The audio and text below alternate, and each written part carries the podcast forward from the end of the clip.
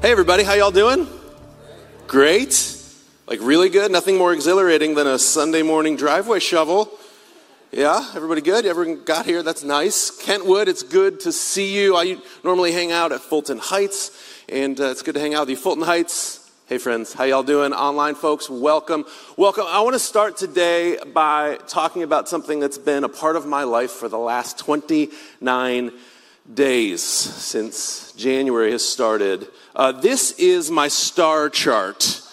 Have you, uh, yeah, no, I'm not like deep diving into astrology. This is a star chart. Uh, has anyone seen one of these before? Yes? Has anyone done one of these before? Okay, okay, well, let's talk about my decisions. Uh, maybe you've seen one of these in a kindergarten classroom, or like your four year old has one in their bathroom to remind themselves to brush their teeth at night. And uh, I decided that this was something that I needed this year to make some better decisions. You see that uh, I filled out a couple things. It's actually something we're doing with our entire family. So, my wife and my three kids, we each are filling out a star chart at the beginning of the week. Uh, and this month, I've chosen the same four things uh, read the Bible and do my rooted homework, which is a, a small group that we're in here at Encounter. I'm doing push ups and sit ups and no sweets. Although the first uh, week I spelled no sweats on accident, uh, which it was all right. I, I, was able to do that. So I checked all those boxes. um, the fun thing is, we're doing it all together, and my, uh, my kids and my wife and I, we're all doing push ups as one on our list. So every day we take like 10 minutes and we do push ups together. And it's this kind of fun thing that we're all doing together. And let me tell you why I'm doing it. Uh, maybe it's because I'm hoping to help build into my kids' life a little bit more of a disciplined lifestyle. Uh, maybe it's because I like checking boxes and shiny stickers. Uh, but at the heart of it, I believe that the life that I want is built one choice at a time. Uh, the life I want, the life I want as a husband and as a father, as a pastor and a friend, it doesn't just start someday. It starts today, right? And the life that I see that I want to lead in my 40s and 50s and 60s, it starts today with the push ups that I do or don't do, uh, the prayer time that I do or don't do, the sweets that I eat or I don't. What would be on your star chart? What would be some choices that you would want to make for the life that you want to build? Maybe your disciplined life is a little more sophisticated than mine. Maybe you don't need, you know, to check the box every day. Maybe you're surprised that a 45 year old man needs stickers to, to make some good choices. But in certain areas of my life, I'm just not above treating myself like a six year old to live the life that I want to live. And maybe you've found this to be true for you too. Uh, the life that you want is built one choice at a time. And maybe you've discovered that the opposite is true too, that the life that you don't want to build is built the exact same way. It's built one choice at a time. Sometimes we can spend so much energy building the life that we want to avoid, actually doing things that are not the life that we want. So, how do we keep from creating those kind of lives and making those kind of choices. At the start of 2023, Jamie had some goals. She, she wanted to make some changes. She had some fitness goals in mind for the year. I hope to get healthier. But progress over these 29 days has not been what she hoped. And she's feeling that the choices she continues to make are not matching up to the life that she wants to live. Sean Sean imagined himself in a relationship, a significant relationship at this point in his life. He even pictured, you know, over Christmas bringing someone special home to Christmas dinner with his family. But he's bouncing from job to job. His apartment is a mess. He spends more time yelling at a high school kid from Puerto Rico while they play Call of Duty marathon night after night. He, he knows that he's not sure he would date someone like himself. If someone were to date him, he would be unsure about the life choices that that person was making. What would that say about what they believe about themselves? So he starts to think it might be too late to make the changes that he needs to make to live the life that he wants to live. Jess's roommate. Jess's roommate has such strong faith. And she's been through some really, really difficult things some family loss and tragedy. She's come through some extreme adversity and difficult times, and it seems like she even comes through those stronger than before. And Jess wants a faith like that. She wants a faith that is unshakable, that's steadfast when difficult things happen. But if she's honest, she stopped doing all the things that she knows that it takes to build a strong faith. Her spiritual life often gets the second best. It gets the leftovers from the rest of the life that she's living. She's building her life one choice at a time, but she knows that this is not the life that she's wanted. Even if you're skeptical about faith or Jesus or the Bible, I'm, I'm glad that you're here. And I think for all of us, we want our lives to matter. We want to live a life of purpose and meaning. And I think that the biblical story of Joshua in Joshua chapter 24 is going to show us how to get there. I want to set the scene. If you've got your Bible with you, you can turn to Joshua chapter 24. If you don't have a Bible or a phone, it's going to be up on the screen. Set the scene. Joshua is the leader of the Hebrew people. In the timeline, uh, the people were in Egypt, they were enslaved there. God wanted to free them. He raises up Moses. Moses is the leader. Pretty remarkable guy, pretty remarkable story. After Moses comes Joshua. Joshua leads the people successfully into the promised land that God has pr- provided, and he has led them for quite some time. This is at the end of his leadership season. This is actually his last address to the people. So there's some pretty, I think there's some pretty big stakes at what he's going to say. And he calls all the people together. All the people. Maybe you work at a big corporation. You know what it's like when there's an all hands meeting, when there's an announcement that all of us are meeting. You know something is up. Something serious is about to go down. So as you turn to Joshua 24, this uh, start, excuse me, the section of scripture that we're looking at starts by collecting every person in the nation.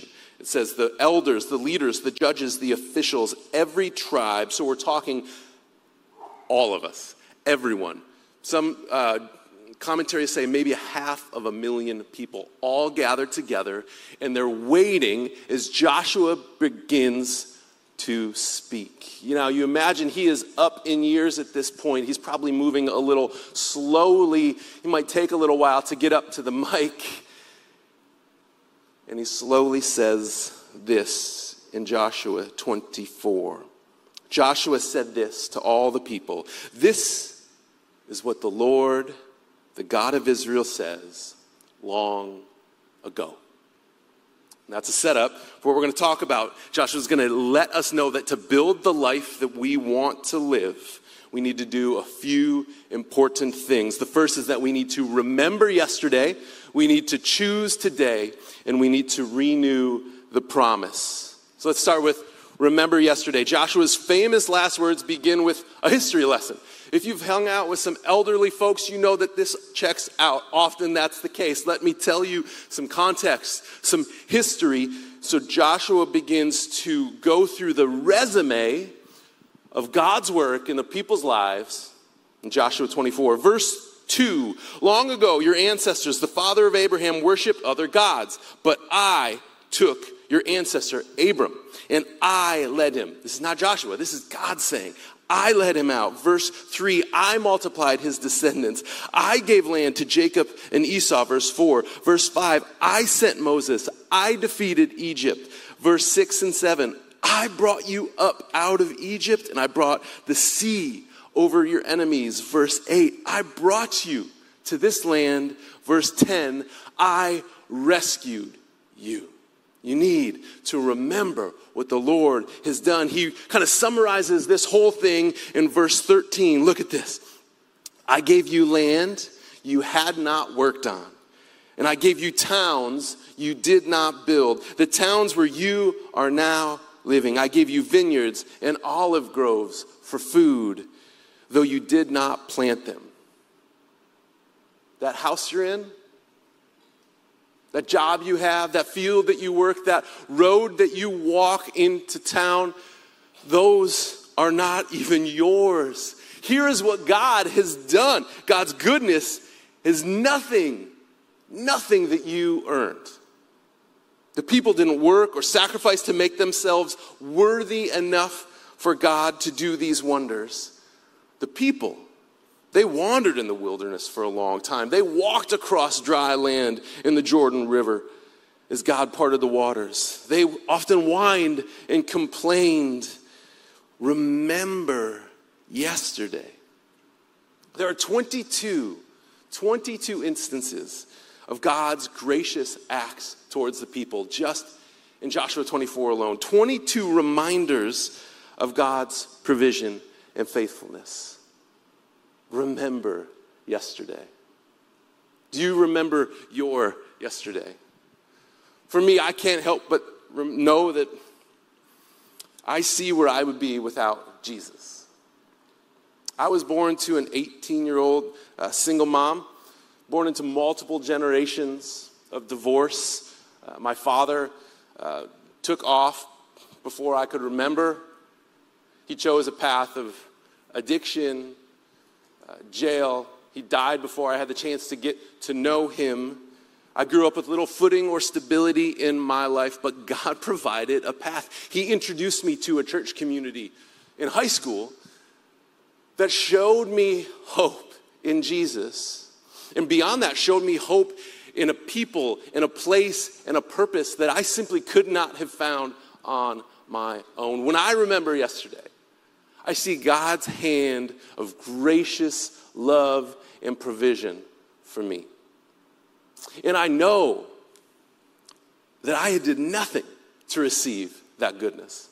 I did nothing to earn those opportunities, to earn that community, to earn the grace that God has given me. I don't even deserve what I've been given, and I have not earned anything in my story. It's not even my story, it's His story.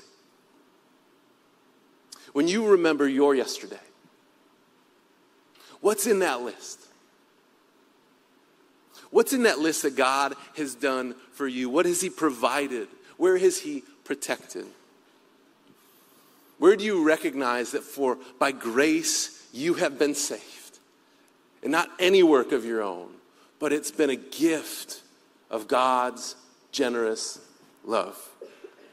Maybe this list will remind you of some things that God has done for you too. He gave you his image and spoke his love over you. He provided your needs. He protected you in times of trouble. He sent his son to pay for your sins. He defeated the power of sin and death in your life. He brought you up out of the grip of evil. He brought you to a place of peace and of grace. He rescued you from your self destruction. Are there any glimpses of the work of God in your life when you remember yesterday? And with Joshua, look at this verse 23 14. Focus on this. We're going to leave it up for a little bit because I think it's powerful. Deep in your hearts, you know that every promise the Lord your God has come true. Not a single one has failed. Deep in your hearts, you know that every promise of the Lord your God has come true. Not a single one has failed. Where have you seen that to be true in your own life? So Joshua says, hey, we're going to remember yesterday and we're going to choose today. Choose today. Because remembering isn't enough. We have an opportunity then to say, what are we going to do with these memories of God's goodness takes us to verse 15. So fear the Lord and serve him wholeheartedly. Put away forever the idols your ancestors worshiped when they lived beyond the Euphrates River and in Egypt. Serve the Lord alone. But if you refuse to serve the Lord, then choose today whom you will serve. Would you prefer the gods your ancestors served beyond the Euphrates, or will it be the gods of the Amorites in whose land you now live? Joshua doubles down. Hey, you got to choose who you're going to serve today. And the implication that Joshua says is that you can't add God to the list of things you're going to serve. You can't just kind of scribble that name down at the bottom of that life plan. Like you have to choose today whom you will serve. Or maybe you say it, what will you give your life for? You have to serve something. Because your life that you want is built one choice at a time, but the life that we don't want is built the same way. We are always choosing.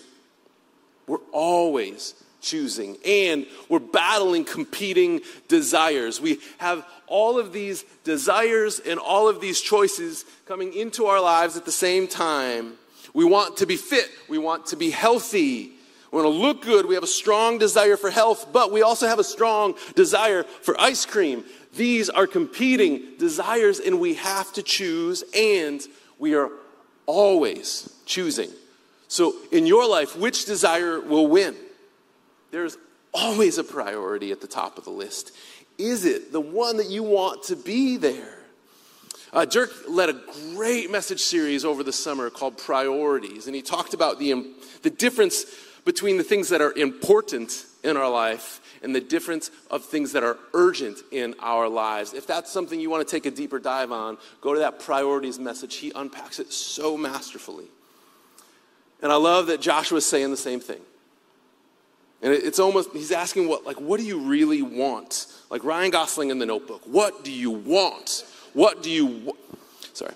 I don't think this is a rhetorical question. It's not a, he's actually asking, like, what are you guys going to pursue? What will you choose?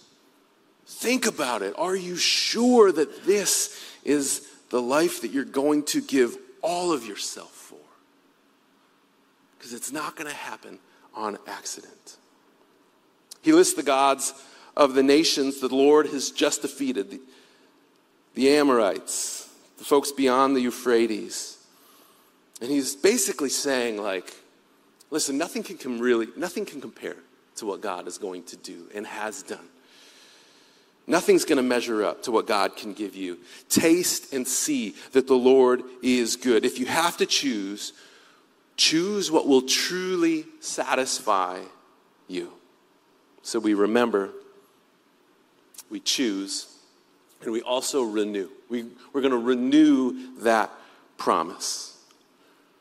So, with that choice in, in front of them, the people, they explore their options. You know, they really mill it over. They really think about it, and they're like, yeah, sure. Yeah, we'll, we'll choose. That sounds great. And Joshua is no fool, and he's like, no, you won't. But they're like, yeah, but we will. We promise. But like for real because we would never fall away. We would never, we would never.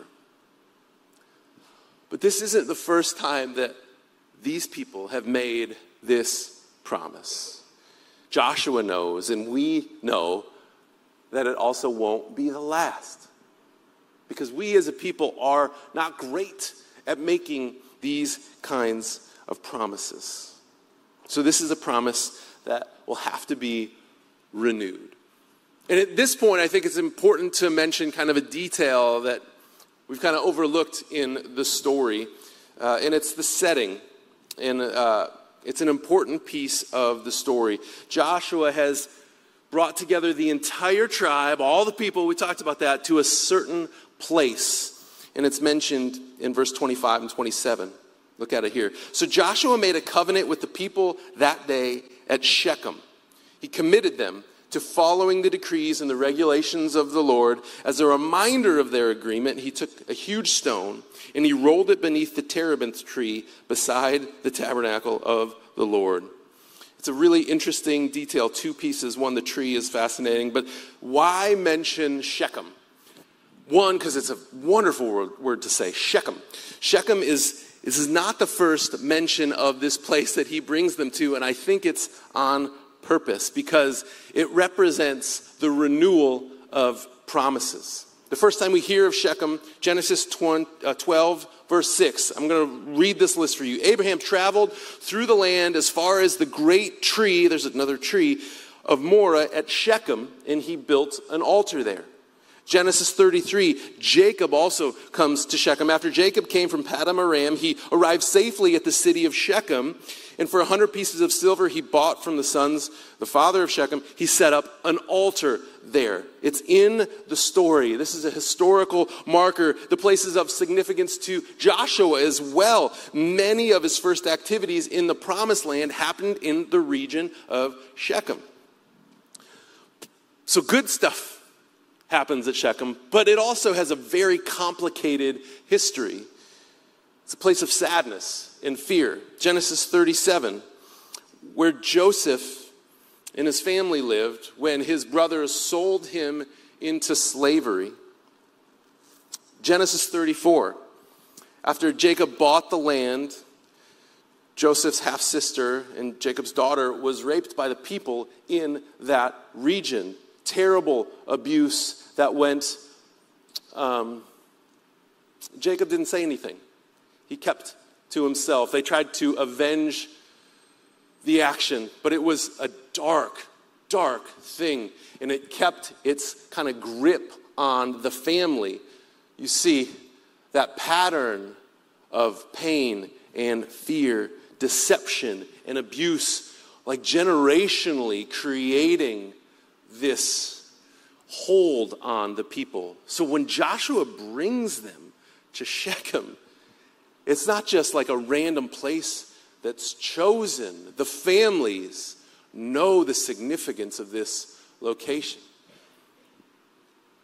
After the assault of Jacob's daughter, Jacob tries to do the right thing, but really, he doesn't know what to do. He, he takes all of the idols that the family and the people in that region have worshiped and the jewelry that was designated to other gods, and he, he, captures it all and tries to bury it. He buries it near the tree in that city, likely in the same, near the same tree that those people are gathered at today.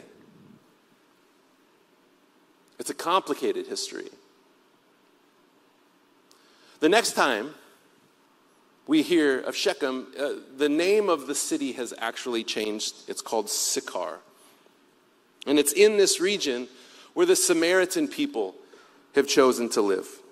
And it's where Jesus meets the Samaritan woman at the well, a pretty common story that Kyle shared with us just a few weeks ago on January 1st. And it's in this place, with its complicated history, that Jesus sits down with the woman at the well. A woman who is on the outside, a woman who is rejected and overlooked, a woman who is ashamed of her choices. And Jesus makes eye contact with her. And he extends his grace to her, his love for her, his care. He gives her hope, and he offers her living water.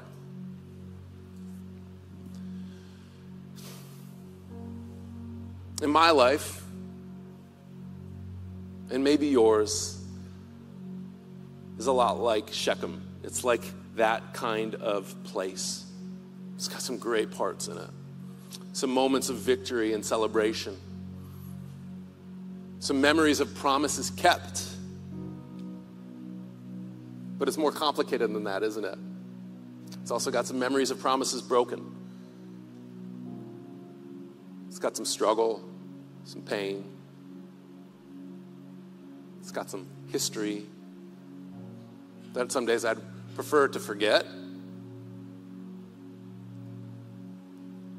And that's in our blood. That our stories are complicated, that it's a mix of good and bad. So when Joshua brings the people here, he wants them to remember. Remember how God has brought you through these things. Remember his faithfulness. Remember that he's never turned his back on a promise that he's made to you. Remember that he brought you through the difficult times. Remember that he was faithful even when you didn't keep your promises. Joshua assembles all the people here in his final words And he speaks the hope of God's goodness. And Jesus, in that same town, a better Joshua, offers that hope. Joshua says, Hey, who are you going to choose? And Jesus says, I've chosen you. I've done the work. I've come towards you. I've sacrificed myself for you. I want you to choose me, but know that I've chosen you first. John 15 says, But I choose you. I appointed you so that you might go and bear fruit, fruit that will last. Jesus has chosen us. So, yes, choose this day who you will serve. But don't forget that Jesus has chosen you first. I showed you that silly star chart, and it's actually been super, super helpful for me, like a little bit of accountability. I'm so grateful. I'm so grateful that the Christian life is not a star chart. It's not checking boxes. It's not trying to earn. I'm so grateful that God doesn't look up my chart to see if I've earned my way towards Him, if I've served faithfully enough, if I've done enough of the exercises. Because I would never have enough. It would never be enough for the holiness of God. He doesn't look at the Excel document, He doesn't look at the ledger. God looks at Jesus. God looks at Jesus and says, Therefore, Romans 8, therefore now there is no condemnation for those that are in Christ Jesus. Because Jesus has chosen you first. Will you choose the one that has chosen you? Because the life that you want is built one choice at a time. Let's choose the one who chose us first. Let's pray together. Jesus, we remember, we remember your faithfulness. We are grateful. We worship you for your goodness, God. For the moments that you've rescued us, the moments that you've shown your presence near. So we, rem- we remember, God, we choose, we choose the one who's chosen us. We renew our promise today to follow you. God, we want the life that you want for us in Jesus Christ. Would we worship you now with hearts that are humbled, hearts that are grateful? Would you hear our praise as an overflow of our gratitude, God? We pray this in the name of Jesus Christ. Amen. Hey, church. It's our sincere prayer that this message was able to help you find new life in Christ. And if you did find it helpful, would you consider donating to help drive this ministry forward? And don't forget, there's no substitute for doing life together. So find a worship experience, join a small group or a serving team today. You can do all this at encounterchurch.org.